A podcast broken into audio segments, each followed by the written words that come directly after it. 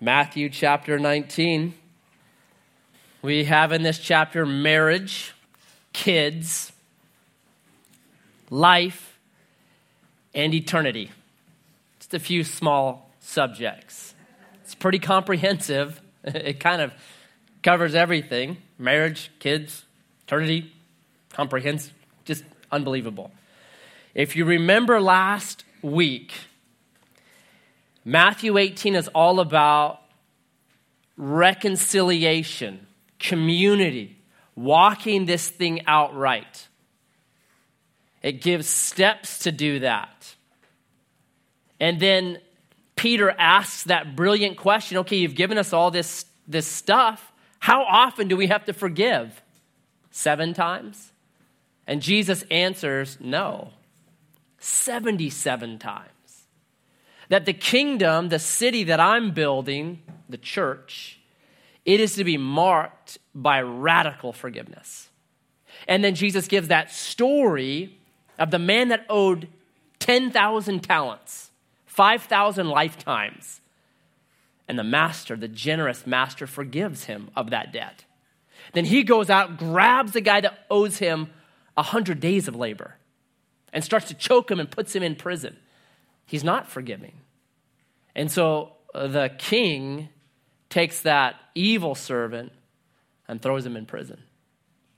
And so Jesus says that's how important forgiveness is. If you do not forgive others, the Father won't forgive you. So there's just, it's just forgiveness. Right after that, we jump into chapter 19. What's the first subject we talk about? Marriage. Coincidence? I think not. because great marriages have a bank that is full of forgiveness. If you want a great marriage, you had better have a giant capacity to forgive because you're going to know someone on a level that's so deep, it's going to give you tons of opportunity to practice Matthew 18. Okay? So this is not a coincidence. So let's jump in. First, marriage.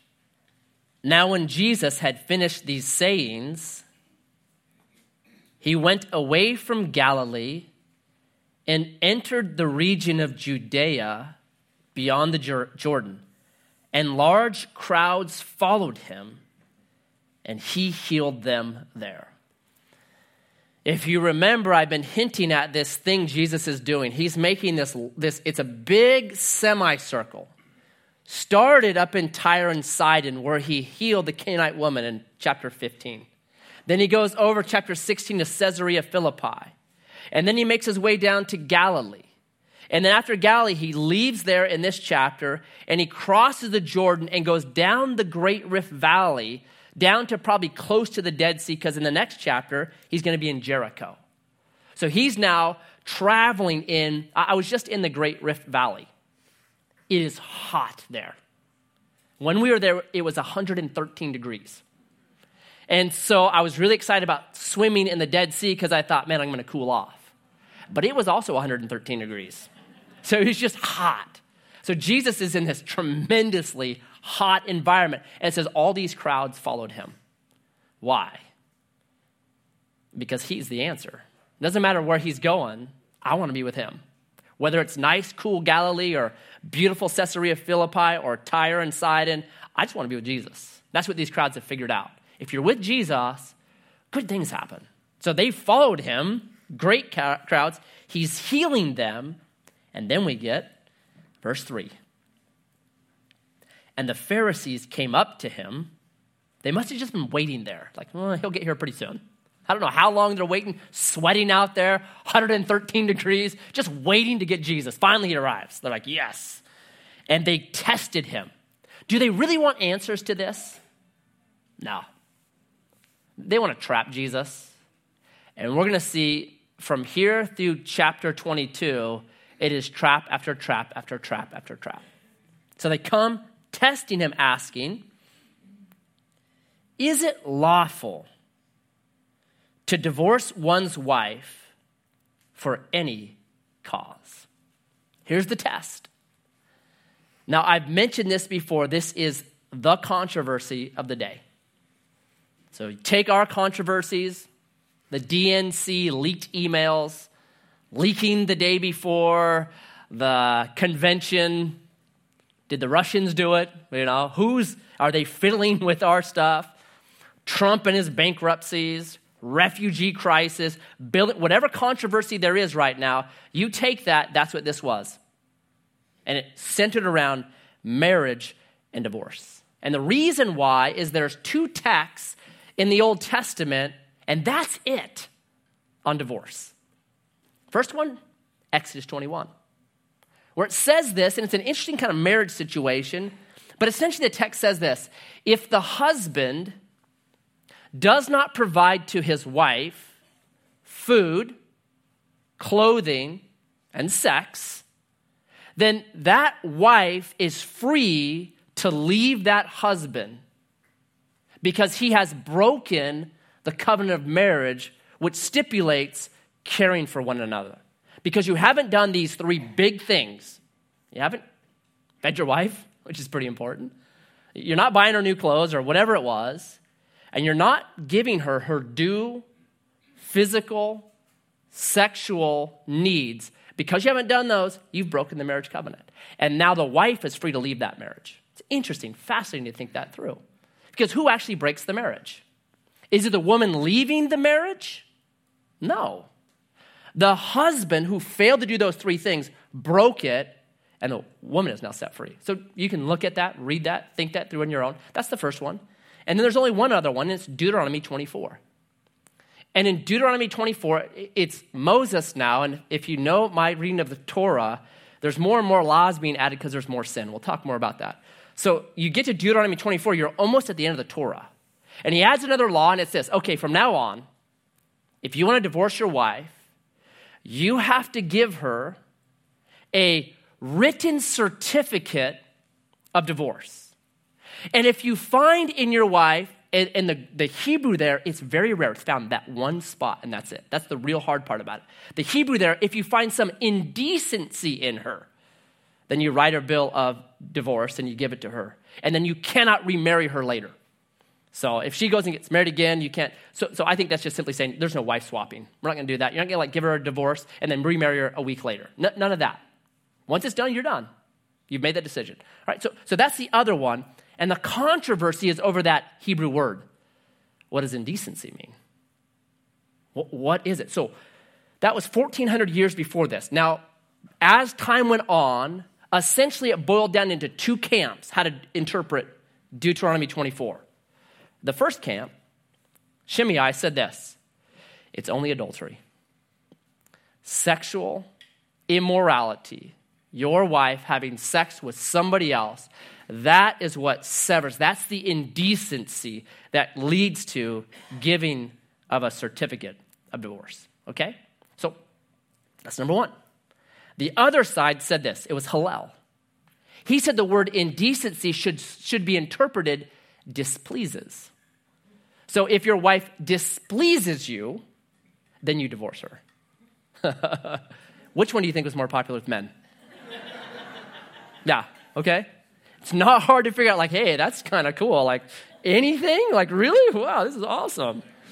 She unpleased, she, you know, whatever, did something, so I'm just giving her a divorce right now. So, this view, these two views had been around for a while.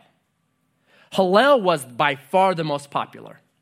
So now you have generations of men growing up with their Hillel's understanding of Deuteronomy 24. Even the disciples had this, and you'll see it colors their response when Jesus corrects it.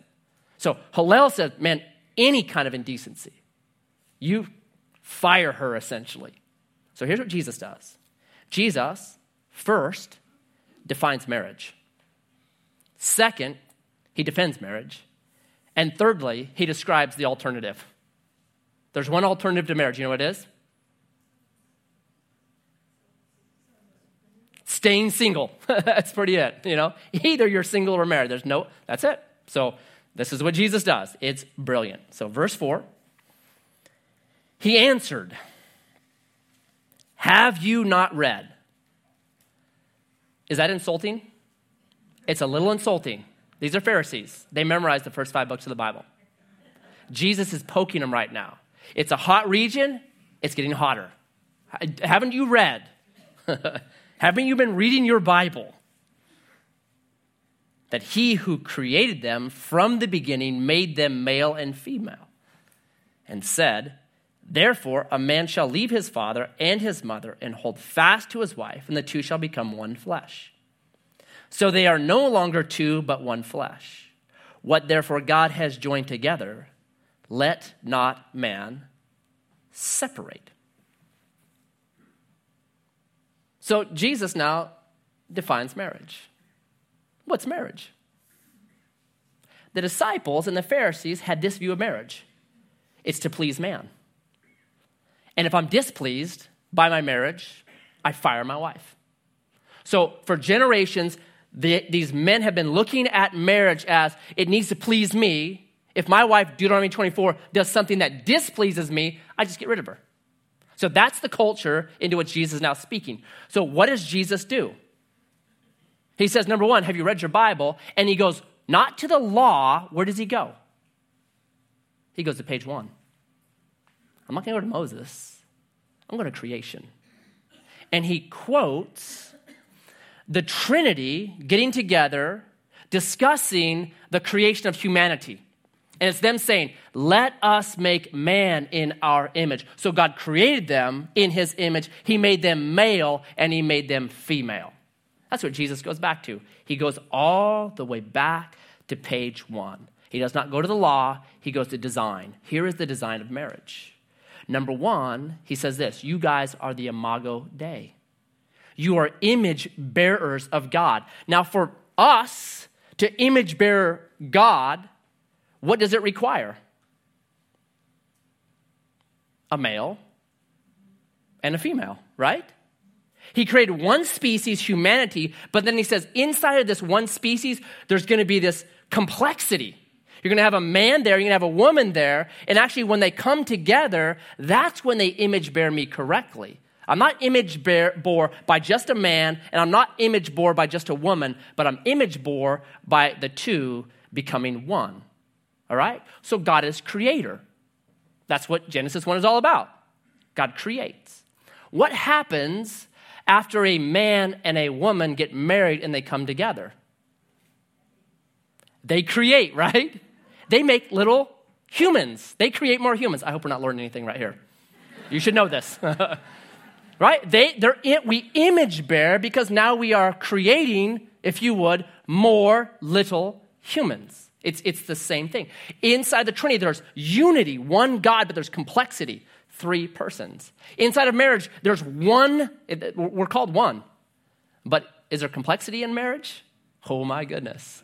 There's a ton of complexity inside of marriage. So you see image bearing when the male and female come together. Okay? So in creation, what you see is there is a difference in humanity than the rest of the created order. We're to image bear God.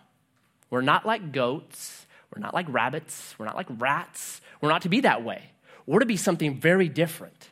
We're to image bear God. Number one. So marriage is not procreation. Marriage is not love. Marriage is not, hey, am I pleasing my man like they thought? Marriage is number one, according to Jesus, what is it? Image bearing God. Are we in our relationship with each other, our oneness, are we image bearing God well? That's the first thing Jesus says. He defines marriage. You're image bearers. And then he goes from page one, now he goes to page two, chapter two. And he says, Therefore, now he's quoting chapter two, a man shall leave his father and mother and hold fast. King James is cleave, cleave to his wife, and the two shall become one flesh. Now he goes, page two. All right. First definition of marriage is you guys are image bearers of me. And then second is you're to cleave. The Hebrew for that word, hold fast here, it's Greek, but if you go back to Hebrew in chapter 2, verse 24, the Hebrew there it means literally to covenant. You guys are covenanting to each other. You're leaving this relationship of mom and dad, which used to be the primary, and you're leaving that, and now you are covenanting to this new person. Marriage is a covenant. If you want to read what that covenant should look like, read how God describes his marriage to Israel in Ezekiel 16. Where he says, I found you and you were cast, you're just an infant that had been discarded. And I took you and I washed you and I cared for you and I raised you up. And when the time was right, when you were old enough, I spread my skirt over you. I promised to be faithful to you. We covenanted together and we were married. That's true marriage. Marriage is I pledge myself to you. I'm cleaving to you. I'm promising to be faithful to you.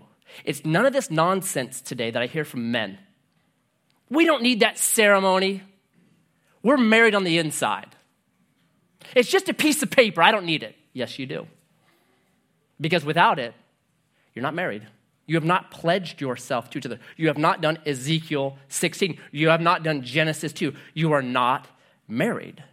So, the covenant of marriage, I believe, in that moment, in a ceremony where two people are truly covenanting, cleaving to each other, pledging faithfulness to each other, I think it is right there in that moment that God does the miracle of taking the two and making them one.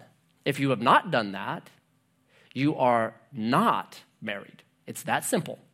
That's what the Bible says. So the two become one right there. So this is Jesus' definition of marriage.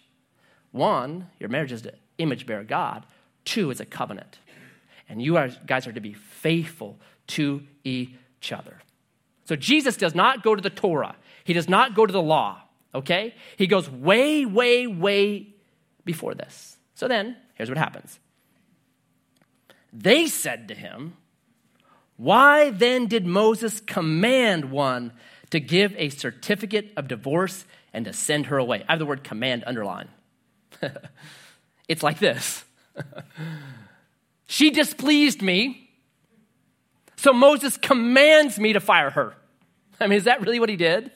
No. I mean, it's such a, they're so twisted now from the original intent of Deuteronomy 24. They think it's command. Like, we have to do this. I'm sorry, you know, I kind of actually liked you, but it's the law. You're gone.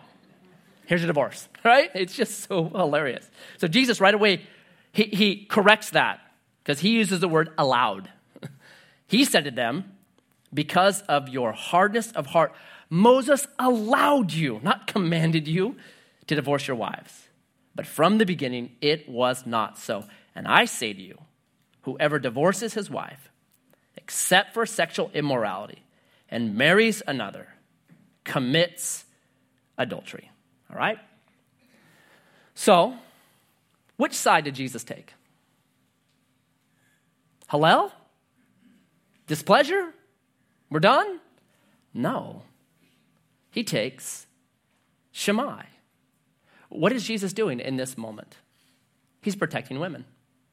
If you read Exodus 21 and you read Deuteronomy 24, what you see is both of those laws are def- they're, they're defending women. That's what it is. And Jesus does not go to the law to decide what to do about this question. Jesus goes to the beginning. This is one of the texts where I believe you see that the Mosaic covenant was always temporary. It was never meant to be the way. Um, I see the Abrahamic covenant as the predominant covenant. The Mosaic covenant was law was added because of transgression. It's Galatians chapter 3. Jesus is saying the same thing. I'm not going to the law. That's what was given because you guys were so messed up because of hardness of heart, because you kept sinning. We had to give you more and more laws. The true way of things is way before that Genesis 1, Genesis 2. And this is just temporary until the promised seed comes. That's what Galatians 3 19 says. All right? So Jesus here doesn't go to that. Goes way before that, and he says, marriage is this it is permanent, it is a covenant, and it's not to be broken. That's what he says. All right? So, there's some questions obviously. What does it mean? And if you have an older translation, it'll include a little phrase at the bottom of verse 9. Um, my ESV does not have it. So it ends with just, and I say to you, whoever divorces his wife except for sexual immorality and marries another commits adultery. So, what is this adultery? You get divorced, you get remarried, are we living in sexual immorality? What's happening there? If you've been following the news, the Roman Catholic Church is moving on some stuff that is fascinating. So, three weeks ago, the Archbishop of Philadelphia, Charles uh, Chaput, came out and he said this Okay, Roman Catholics, if you're divorced, you can get remarried. Massive movement, right? Right there. So, what, if you know Roman Catholicism, it's a sacrament. And a sacrament is this God did it, God doesn't make mistakes. So, they never had divorce. What'd you do if you were a Catholic and you were married and you want to get out of your marriage? You got an annulment, right? And the annulment said this it was never valid. You were never really married to that person. so they, they, they're, they're, they're moving on some of that stuff, which is fascinating. But here's what else he said. Yeah, okay, if you're divorced, you can get remarried. But he said this if you get remarried, you may not have sex with each other. Yeah, I laugh too. I'm like, a celibate man telling married people how to live their life. It's always funny to me. Like, you, you guys probably are not the experts in this area. Leave it to somebody else. So, yes, if you're divorced, you can get remarried, but you can't have sex with her. Oh, that's awesome. What about 1 Corinthians 7? I mean, my goodness. It's just nutty. So, uh, what does this mean? What does adultery mean? Are they right? Can you not have sex because you're going to be committing adultery? Is, is that what's being said here? Um, here's what I think Matt Heverly, take it, leave it, don't care. I'm sticking with this. I believe sexual uh, immorality, adultery, inside of marriage breaks the covenant. The two become one. If there's someone else in there, it's broken. Now, can God repair that? Absolutely, but it's broken. And there's going to be work in order to repair the damage that's done if adultery happens. So it's broken right there. And I think that's what Jesus is saying. I'll try to explain that in a second. So adultery breaks a marriage. It just break, it's broken. The trust, the pledge to be faithful, the pledge to become one, all that's broken. All those covenants you made are broken. And if you look at the Old Testament in the way that it uses the term adultery, adultery is very often used by God to say, My people broke my covenant. Read Jeremiah 5. You guys, we made a covenant. Jeremiah 5 says. I made a covenant with you guys to be faithful to you, for you to be my spouse, for you to keep these commands, for us to walk together. And in Jeremiah 5 7, God says this You worshiped idols and you committed adultery against me. What's he saying there? Well, first command is what? Have no other God before me. You broke that covenant. And because you broke that covenant now, God is equating that with adultery. So, adultery, God uses it in the way of just breaking agreements and breaking covenants. All right? So, putting that all together, here's what I'll say Divorce, to me, is always amputation. I've used this before. If the two are really one, the only way to get them back apart is amputate. And amputation is always the absolute last option. You try everything. That's why the church tries everything, everything possible until there's no hope. And then we just give up. So, divorce may be necessary, but it is never good. Never. I've never seen a good divorce. That was a really good divorce. It's never good because there's always going to be scar tissue. There's always going to be something there that hurts you. There's always sin, verse 8. Jesus says, because of your hardness of heart. Whenever there's divorce, there's always sin. Okay. Okay, Matt. But do you remarry people that have been divorced? First thing I do is this I talk with them. Hey, let's chat. And I want to see if there's been repentance. So I start asking questions. What happened? And if the wife or the husband's like, my ex, such a slob, total disaster, never did anything right, just a complete moron. I cannot stand him. I am so glad to be away from him. He never made enough money. Forget him. I'm like, oh. There's sin there, right? I mean, let's say you're right. The fact that you married the moron makes you sinful, so you should repent anyways, right? Something was messed up there. If he's that bad, I mean, you should have seen it. I want repentance. I want, you know what? Mistakes were made. We both blew it. We were young. We didn't do things right. Yes, he had problems. Yes, I had problems. Absolutely. I've forgiven him. I've repented over those things. I've moved on. Okay, that's good. And I believe this repentance works. I don't think divorce is the unforgivable sin. I think there's one unforgivable sin, and that's it. Every other sin can still be forgiven the same way. You repent, you confess, and Jesus Christ forgives you and cleanses you from it. That's repentance. I believe repentance really works, but I also know in divorce there's always sin, and it has to be dealt with. And I think in this text right here, Jesus assumes divorced people will remarry.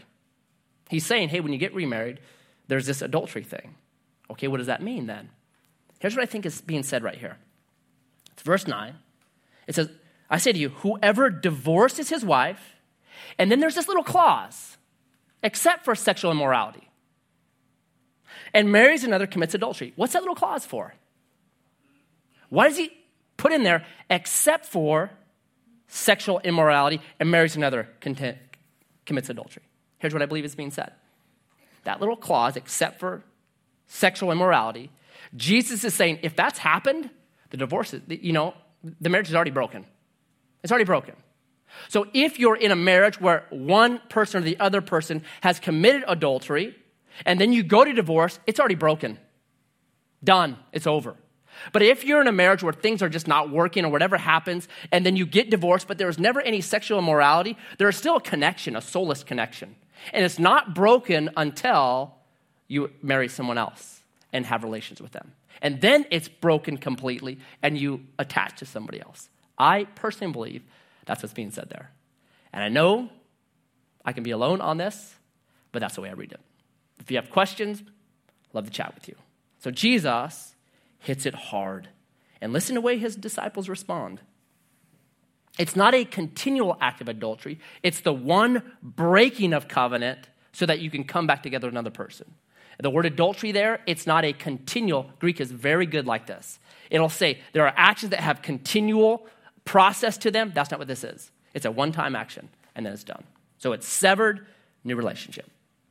So the disciples said to him, If such is the case of a man with his wife, it is better not to marry. Why are they saying this? Because they had been raised under Hillel, which said what?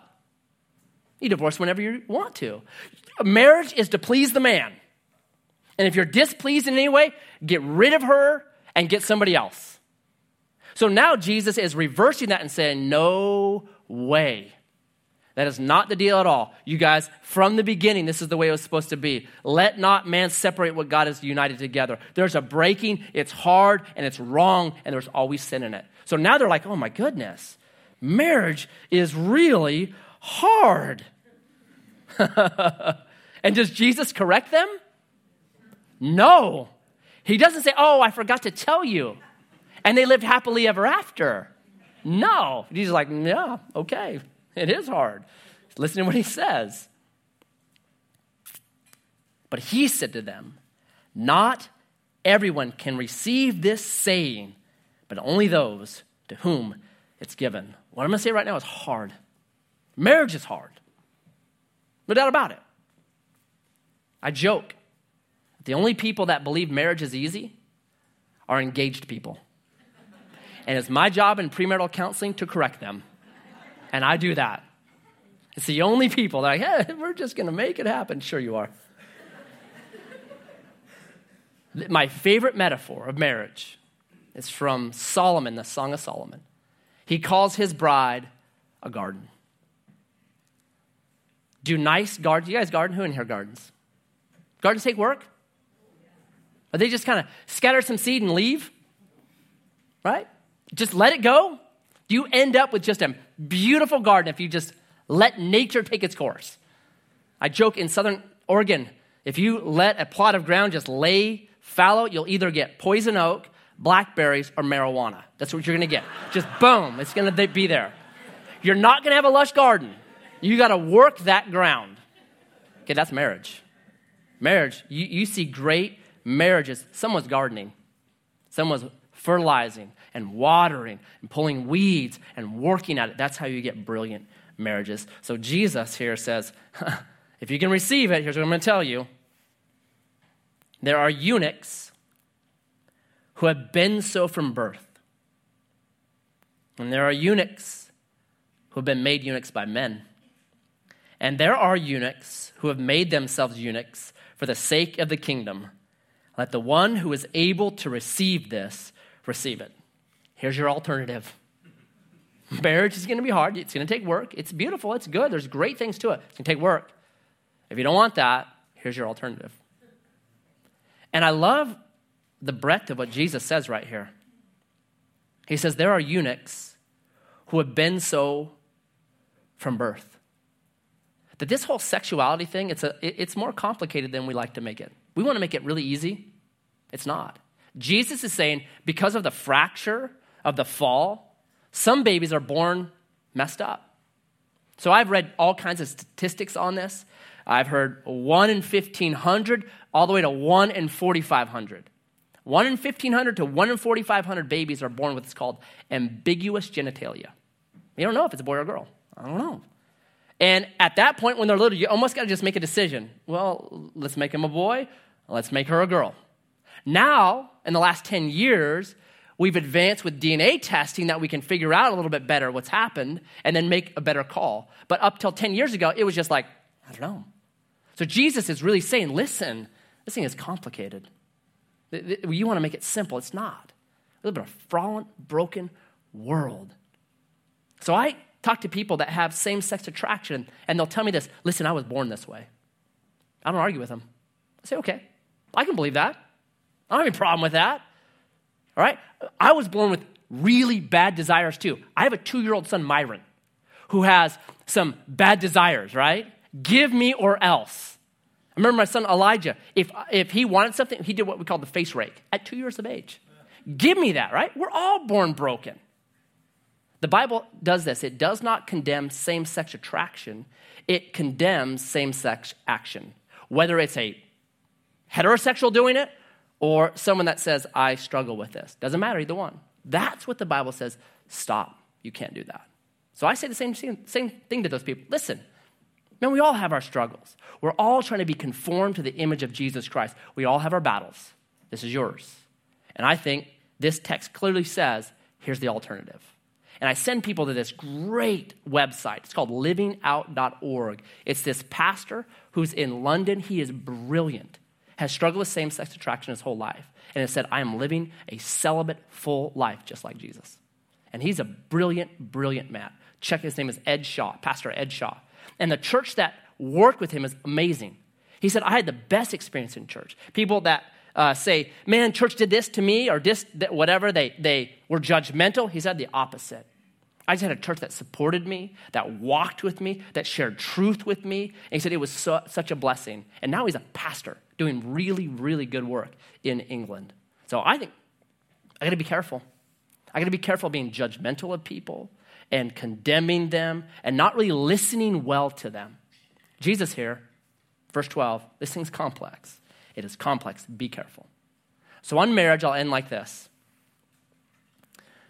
Uh, my wife and I had our anniversary back in January, 16 years. We went out to eat. Uh, the waitress found out that we've been married 16 years, and she goes, Oh, that's so awesome. That's so long. I'm like, Is it?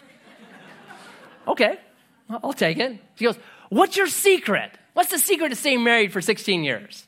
I don't know what she was expecting.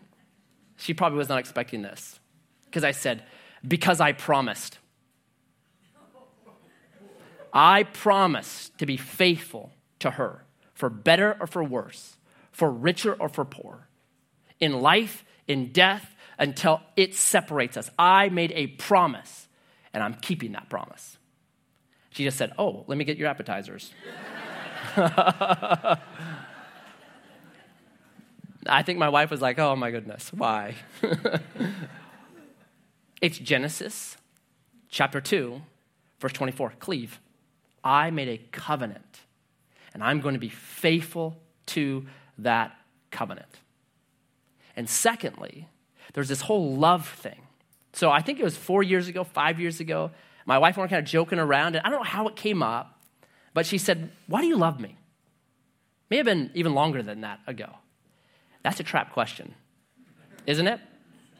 Because if I was to say to my wife, I love you because of your hair, what if her, all of her hair falls out?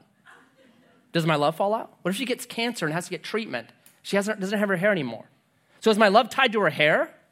If I say it's your eyes, what if she gets cataracts? Does that change my love for her, right?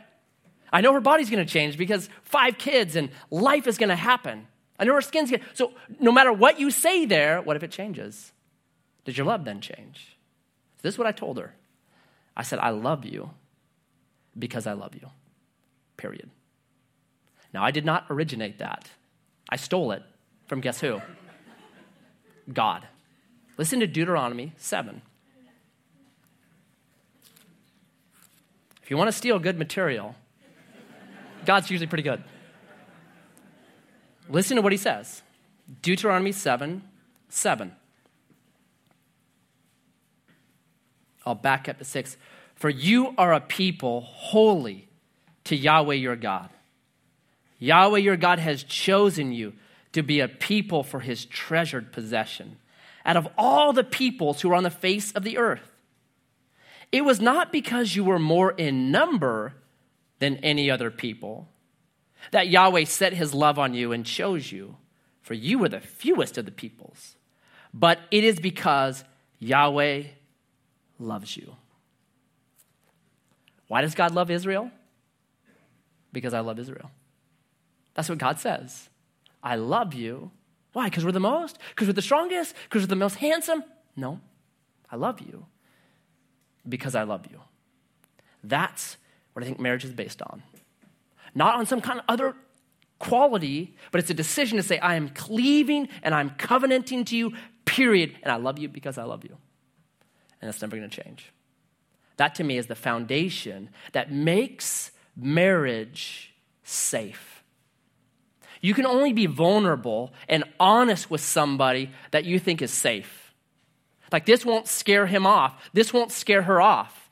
I can really tell you what I'm feeling. I can really tell you who I am. I can take off my mask. The only time you can do that is if you've made those two decisions. I have covenanted to you, and I love you because I love you. It is inside of those two things that marriage blossoms because all of a sudden, I can be honest here. I'm not going to run him off. I'm not going to run her off. I can really let him, I can really let her know who I am. And that's when souls mix. And you get what God wants, the two becoming one. It's brilliant. So Jesus hammers marriage brilliantly. And the next thing that comes is guess what? Kids. Coincidence? I think not. then the children were brought to him that he might lay his hands on them and pray. And the disciples rebuked the people. and Jesus said, let the little children come to me and don't hinder them, for to such belongs the kingdom of heaven. And he laid his hands on them and went away. Notice the contrast. You've got kids, and you can look at cultures 2,000 years ago. Kids were subhuman, right? Some cultures didn't even name their kids till they got old enough because there's so many of them died. So, so they're almost like a, a, a subhuman class. That's why the disciples are like, get out of here, kids. And Jesus says, oh, oh, no way. Look at the contrast. The Pharisees, who are the power brokers, the most important people, what does he do to them? Oh, he puts the wood to them. Kids come, what does he do to the kids? I'll let them come. They couldn't do anything for him. They couldn't help his ministry. They weren't going to give him accolades. I'll oh, let them come. I love that. I love that contrast right here. He embraces the weak. And note, Jesus does not launch into a long Bible study on Leviticus to these kids, right? He doesn't explain the Torah to them. What does he do? It just says he put his hands on them and went away. I think sometimes we try to force feed kids so much, like garden hose them, just wah. Jesus just touches them, gives them a hug, blesses them, and sends them on their way. I love that. It's beautiful. It's awesome. So you see this forgiveness, marriage, divorce, kids, and then we're going to see uh, a rich young kid, we saw him on Sunday, who's all messed up. Is that flow coincidence? Oh, no way. Because guess who gets run over when marriages don't work and forgiveness doesn't happen? Kids. You end up with rich young rulers that are kind of messed up. If you want a great study on this, it's, it's brutal. It's a book called Longevity. There'll never be in my lifetime a, a book like this again. Started in 1918, they followed 1,500 preschoolers to find out what leads to a long life.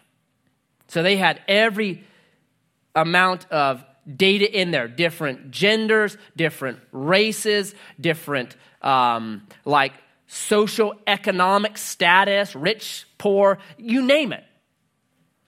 You know, the number one predictor of an early death in 1,500 kids from 1918? Divorce in childhood. Sobering. They couldn't figure it out. You know, they're not Christian or anything like that. They're just doing this. They're like, we don't know this. We don't understand. Because the death was across the board heart disease to uh, plane accidents. But the number one predictor of an early death in children was divorce in childhood. Just unbelievable. Why do we forgive? Why do we wrestle? Why do we work at the garden of marriage? Because it matters. It really, really matters. Hmm. So then we looked at verses 16 through 22, the rich young ruler on Sunday. Um, Jesus says, Sell all, give it away, follow me.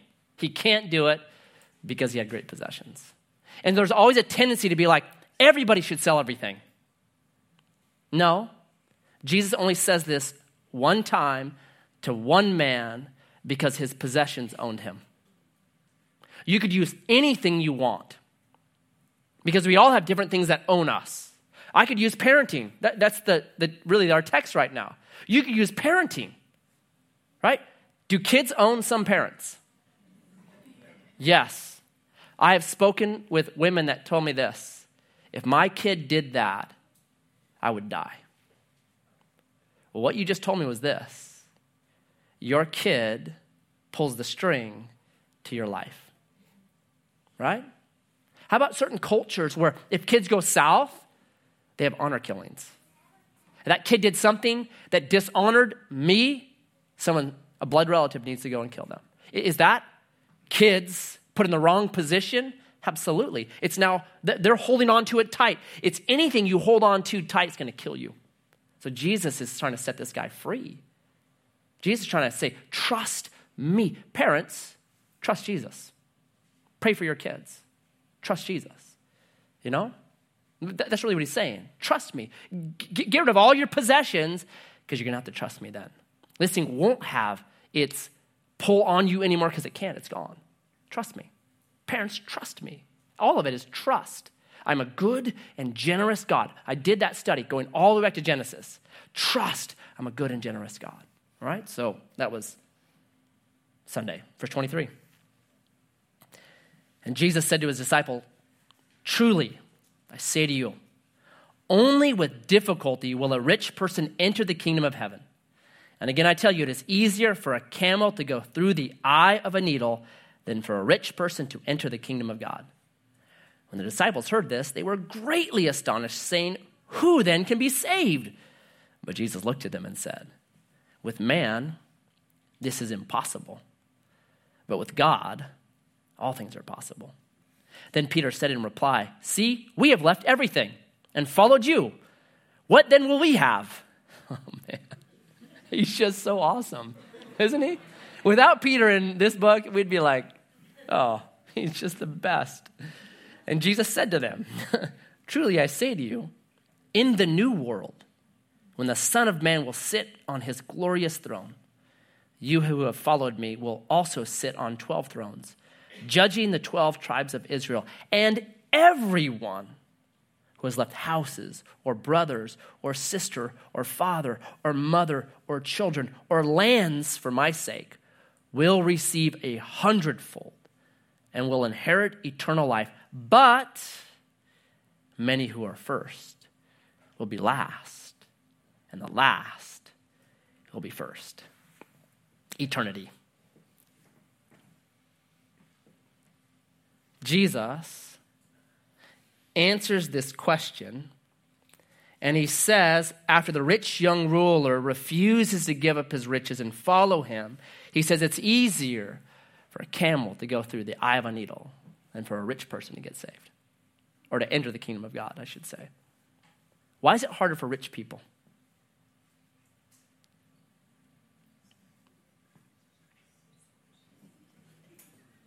I have a thought. Surprise, surprise. And it came from a mission field for myself, and then this conversation I had with Dak Swanson, probably 12 years ago, 13 years ago. He'd come back from Africa, and he was telling me about visiting this guy, and the man was blind, crippled, and staying in this mud hut in the desert where it was 115 degrees. And so he was asked, Hey, would you go say hello to this man? So he ducks into this little mud hut. It's all dark and dingy. He said, I went in there and it was the strongest smell of urine I've ever smelled. He was just sitting in a pool of urine. And so he, he sat down and started talking to this man. And the man knew English. And so they're talking. And he said, There was only one thing that man wanted to talk about when he found out I was a missionary. Guess what the one thing was? Heaven. Tell me about heaven. Could you read Revelation 21 and 22 to me? It was all heaven, heaven, heaven, heaven. Why? Because that man knew this place is broken. This place is broken. Rich people have the ability to almost recreate Eden, don't they? Nice houses, beautiful lawns. It's almost Eden again. Close. And because they're close to Eden, they don't realize the brokenness of life. And it's more difficult for them to realize heaven is where it's at. That's why. So, Jesus gives this analogy. It's easier for a camel to go through the eye of a needle than for a rich person. Who here has heard this illustration that the eye of the needle was this little gate that was next to the big gate? So when the big gate was closed, you'd take this little gate and you'd have to unload the donkey, and then you have to get the donkey down on his knees and pretty much drag the donkey through the little gate. Who's heard that? Absolute false. I've been to Israel, I've been all over Jerusalem. There is no gate like that. There has never been a gate like that. There is zero historical information. There's, eh, someone made it up a couple hundred years ago and just kept repeating it. Now it's become fact. There's no such thing.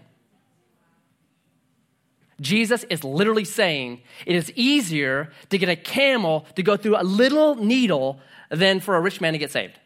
Sometimes I think we want to soften the words of Jesus. Don't do that. Read them for what they are. Can you get a camel through the eye of a needle? Well, if you put them in the blender, possibly. But other than that, it's not, it's not happening. Okay? So, Jesus, what does he respond? With man, this is impossible. But with God, all things are possible. So he's not saying, okay, here's what we do to rich people. You got to take away all their belongings and then like drag them into the kingdom. You can do it. No, he's saying, uh uh-uh, uh only God can do this. If you take away that, if you make it a little short gate that does not exist, guess what? You're making it, it's like, maybe I could help then. Maybe I could drag him in. No, you can't. With man, it is impossible. That's what he's saying. You cannot get a camel through the eye of a needle, period. There's no gate. Only God can do it. Never ever reduce the words of Jesus because they lose what they're supposed to do. This is impossible. Only God can do it. And then he says, Peter, of course, hey, hey, hey, hey, the rich young ruler didn't leave all his possessions, but I did. What do I get? Right? I left like five bucks. the problem with Peter was not money. The problem with Peter was his mouth, right? You got to get that thing under control. That's your issue. Money is not your issue. Your mouth is. So you got a whole different thing. And Jesus, I just love it. He's so generous. He doesn't say, Peter, come on. Dude, I chose you. Team Z, failures and flunkies, to show the power of Jesus, to show the power of my Father. That's why I chose you. He doesn't say that. He's much more generous than that. But he's like, Peter, you're going to show that with God all things are possible. Because that mouth of yours, I'm going to use it to save 3,000 people. I'm going to show you with all things. All things are possible with God. So he answers this brilliant answer. And he says, Truly I say to you, the word truly, if you know Greek, you know what it is? It's amen. And, and you know, with praying, I have a little bit of a problem with ending prayers with amen. Jesus uses amen all the time to start conversations.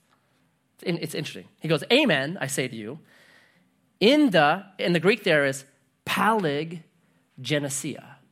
The palingenesia means this the, the again birth. That's literally what it means. The again birth. In the again birth, when the Son of Man will sit on his glorious throne, you who have followed me will sit on 12 thrones, judging the 12 tribes of Israel. There's coming a time, the palingenesia, the again birth, when, when I sit on my throne and things are right and you are rewarded.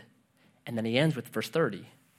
But, but, many who are first. Who's first? 12 disciples. Who's first? 12 disciples. Many who are first will be last, and the last will be first. Yeah, Peter, you're going to get rewarded, but know this in the kingdom, it's going to be upside down. And then chapter 20, this launches us into chapter 20 this incredible parable of laborers in the vineyard and Jesus doing something that first become last and the last become first. Okay? It's just awesome. Um, so here, here's what Jesus is saying here. You can read ahead, please do chapter 20. He's saying this it's never too late. Chapter 20 is it's never too late. It's, you, you're not too far. You're not too bad. You're never out. Maybe you've been with four husbands, and the man you're with right now is not your husband. Well, guess what? It's not too late for you. John chapter 4. It's never too late. That's what Jesus is saying. I don't care if you're Moses and you're 80 years old, it's not too late. Let's start now. You're Caleb and you're 84, let's start right now. It's the reason I love baseball. Baseball is, I think, the only sport where there's not like time. So in, basketball, if you're down by 20 with two minutes left, Impossible. You cannot make it, period. There's no way.